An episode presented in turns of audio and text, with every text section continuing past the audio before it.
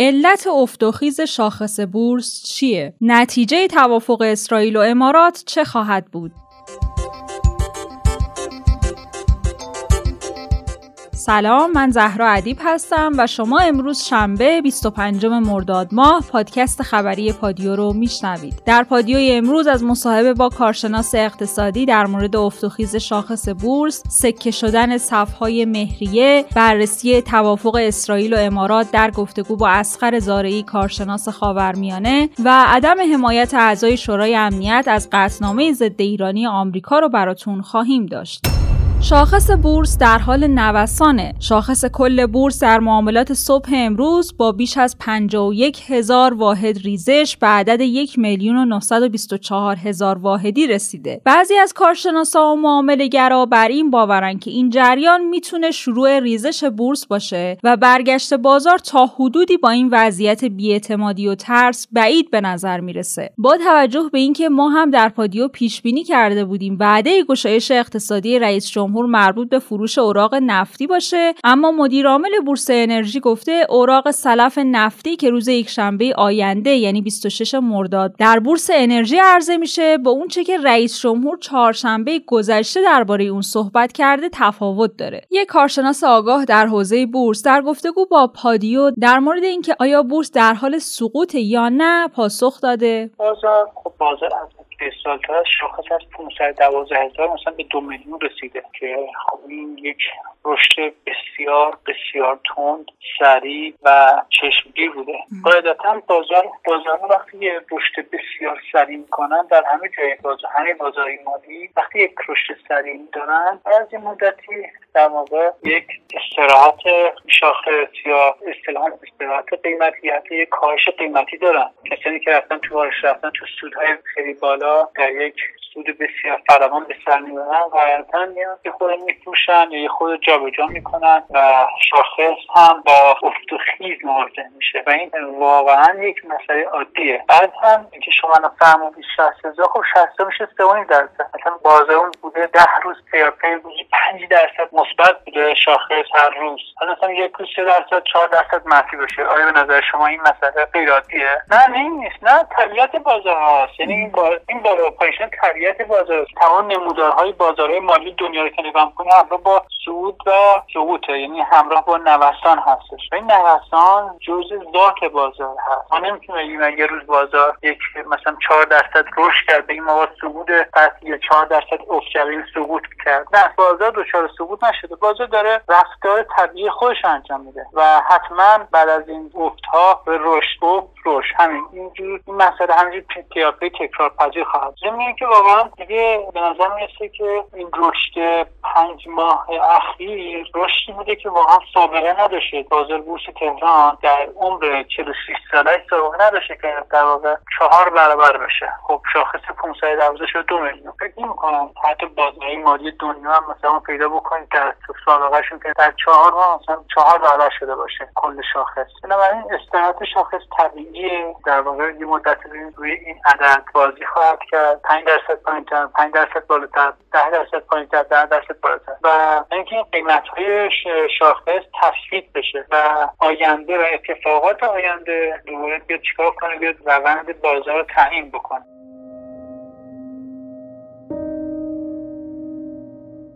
صفهای مهریه سکه شده تیتر روزنامه آرمان ملی بوده. روزنامه آرمان ملی نوشته تجمع مردم با عنوان اصلی ترین دلیل شیوع و گسترش کرونا یکی از نگرانی های مسئولان وزارت بهداشت و کارشناساست. اما با همه هشدارها و محدودیت ها اونا حریف مسائل اقتصادی و باورهای مردم در عدم برگزاری این تجمعات نمیشن. تو شرایطی که مسئولا و کارشناسای بهداشتی از شروع ماه محرم و تجمع عزادارا در تکایا و حسین ها ابراز نگرانی می‌کنن. بازم یه پدیده اقتصادی دیگه باعث ایجاد صفهای طولانی شده که توی این صفها کمتر کسی ماسک رو چهرشه یا فاصله فیزیکی یک و نیم متری رو رعایت می‌کنه. تو شرایطی که این بار خبری از تشکیل صفهای طولانی برای توزیع گوشت مرغ یا تعویض سیم کارت نیست با افزایش نرخ سکه به 10 میلیون تومن صفهای طولانی برای گرفتن مهریه تو اداره پنجم اجرای اسناد رسمی تشکیل شده. نحوه گرفتن مهریه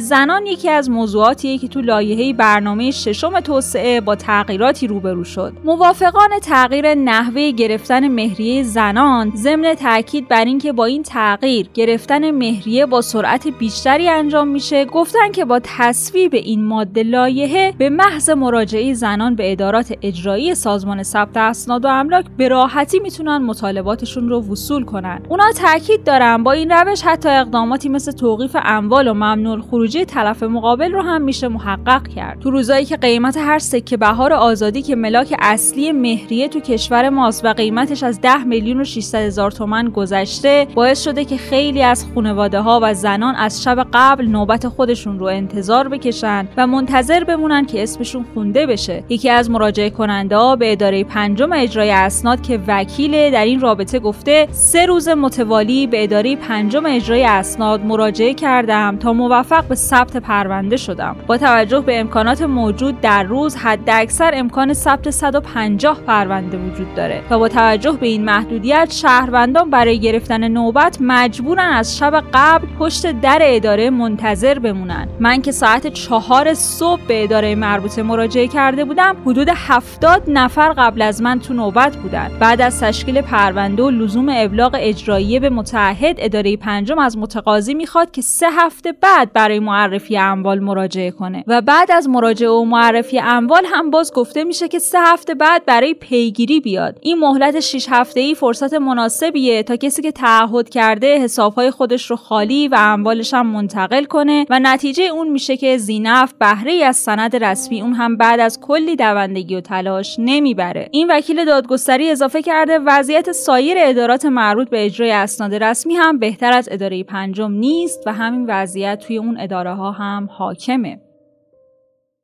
ماجرای توافق امارات و اسرائیل چیه؟ غروب پنجشنبه بود که خبر رسید بنیامین نتانیاهو نخست وزیر رژیم اسرائیل ناگهان جلسه کابینه این رژیم رو ترک کرده. پیش های اولیه شاید این بود که باز درگیری بین فلسطینیا و نیروهای رژیم اسرائیل حادثه جدیدی رو رقم زده ولی تقریبا نیم ساعت بعد از انتشار این خبر بود که عکس تماس تلفنی نتانیاهو با ترامپ رئیس جمهور آمریکا در حالی که خوشحالی در چهره بنیامین نتانیاهو نتانیاهو مشهوده منتشر شد. طبیعتا تماس تلفنی بنیامین نتانیاهو با ترامپ اتفاق تازه ای نیست که نیاز به انتشار عکس و ترک فوری جلسه کابینه داشته باشه. این عکس زمانی معنا پیدا کرد که مشخص شد طرف سومی هم تو این مکالمه حضور داشته یعنی محمد بن زاید ولیعهد امارات متحده عربی. توافق امارات با اسرائیل که به معنای عادی سازی کامل روابط بوده با این تماس سه نفره محقق شده. ما در خصوص این موضوع گفتگو گفتگویی داشتیم با اسقر زاره کارشناس خاور میانه. آقای زاره توافق عادی سازی روابط بین امارات و اسرائیل به چه معناست؟ روابط امارات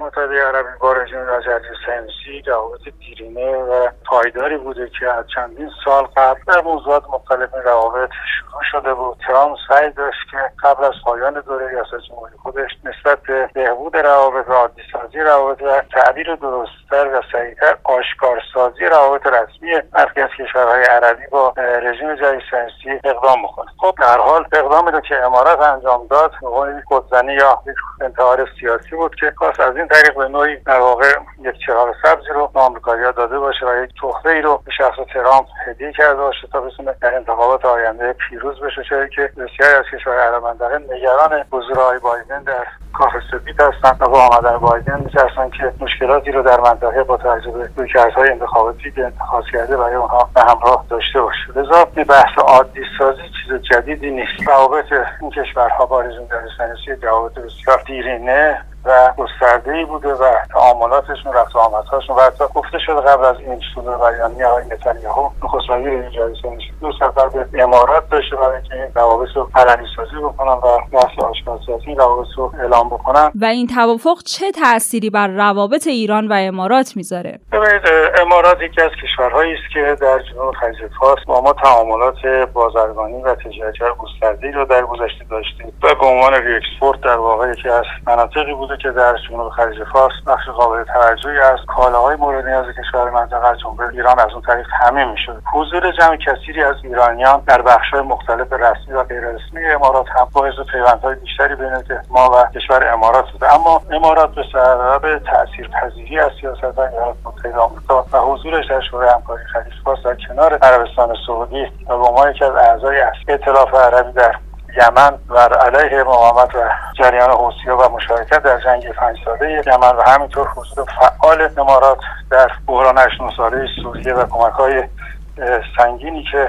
جریان تروریستی در اون منطقه کرده و این روزها حضورش حتی در لیبی من فکر می‌کنم که امارات کشوری است که فراتر از توانمندی های خودش سعی داره نقش عمده رو در معادلات و موضوعات منطقه بر عهده بگیره اما این ظرفیت ها قاعدتا محدوده و ورود به این عرصه امارات رو با در آینده با مشکل مواجه خواهد کرد. جمهوری اسلامی ایران نیازی به روابط آنچنانی به امارات متحده عربی نداره. کشور جمهوری اسلامی ایران ظرفیت ها و توانمندی بسیار بالایی رو به هم به هم به دفاعی نظامی و ظرفیت های انبویی که کشور ما هست ضرورتی برای که ما خودمون رو به نوعی در برابر سیاست های امارات انفال نشون بدیم. نداریم ممنون از آقای اسقر زاره کارشناس خاورمیانه که وقتشون رو در اختیار ما گذاشتن.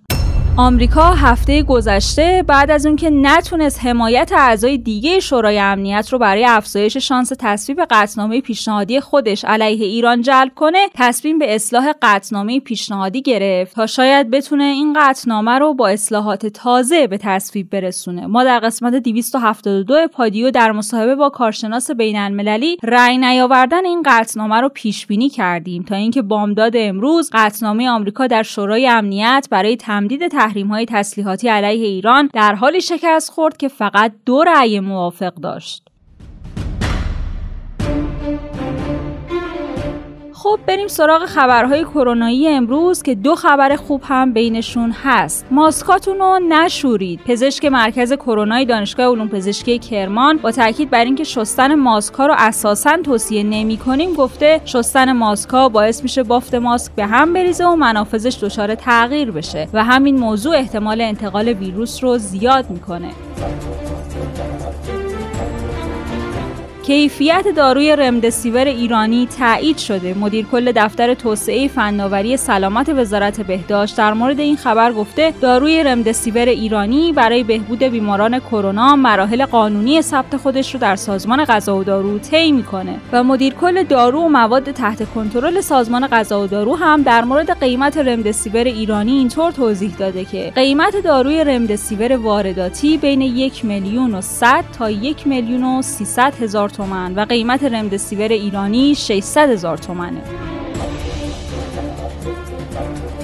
یه داروی 24 ساعته برای پیشگیری از کرونا ساخته شده. گروهی از متخصصای علوم پزشکی در آمریکا نوعی اسپری بینی ارائه کردن که به گفته اونا می‌تونه از ورود ویروس کرونا به دستگاه تنفسی بدن جلوگیری کنه. این متخصصا میگن که اثر این دارو برای 24 ساعت در بدن میمونه.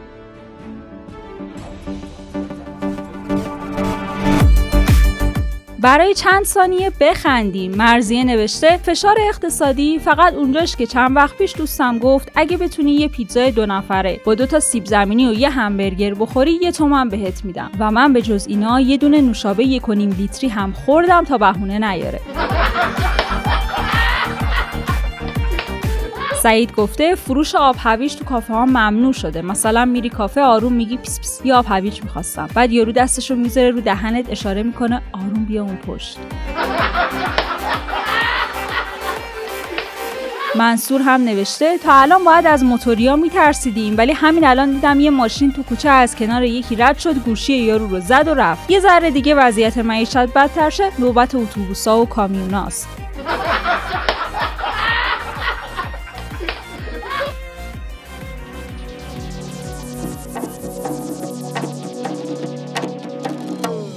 ممنون که امروز هم همراهمون بودید. پادیو رو با یک قطعه موسیقی به نام شاپرک از فرزاد فرخ به پایان میرسونیم. تا فردا عصر خدا نگهدار.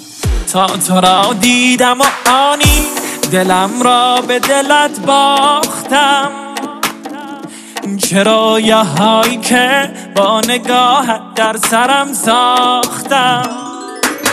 من کمیری خشک و سوزان. تو باران شدی در قلبم و جان دادی. خوشحالم ای پری رو مرا در خانه قلبت جا دادی.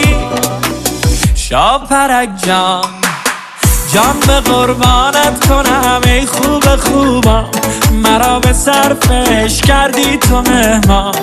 که رنگ چشمت مرا دیوانه کرد از تو چه پنهان؟ شاپرک جان جان به قربانت کنم ای خوب خوبم مرا به صرفش کردی تو مهمان. بیا که رنگ چشمت مرا دیوانه کرد از تو چه پنهان؟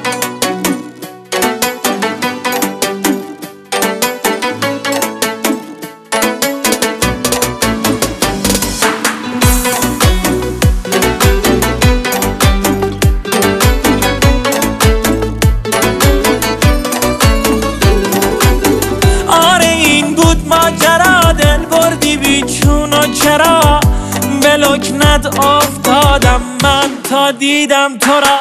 زل زدی در چشم من اش رسید از تو به من. پیله کردی دور قلبم مجنون کردی مرا.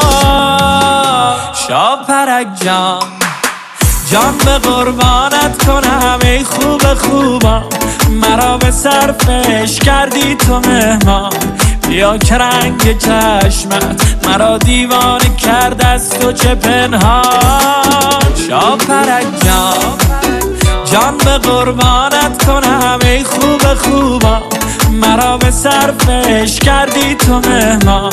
بیا رنگ چشمت مرا دیوانه کرد از تو چه پنهان؟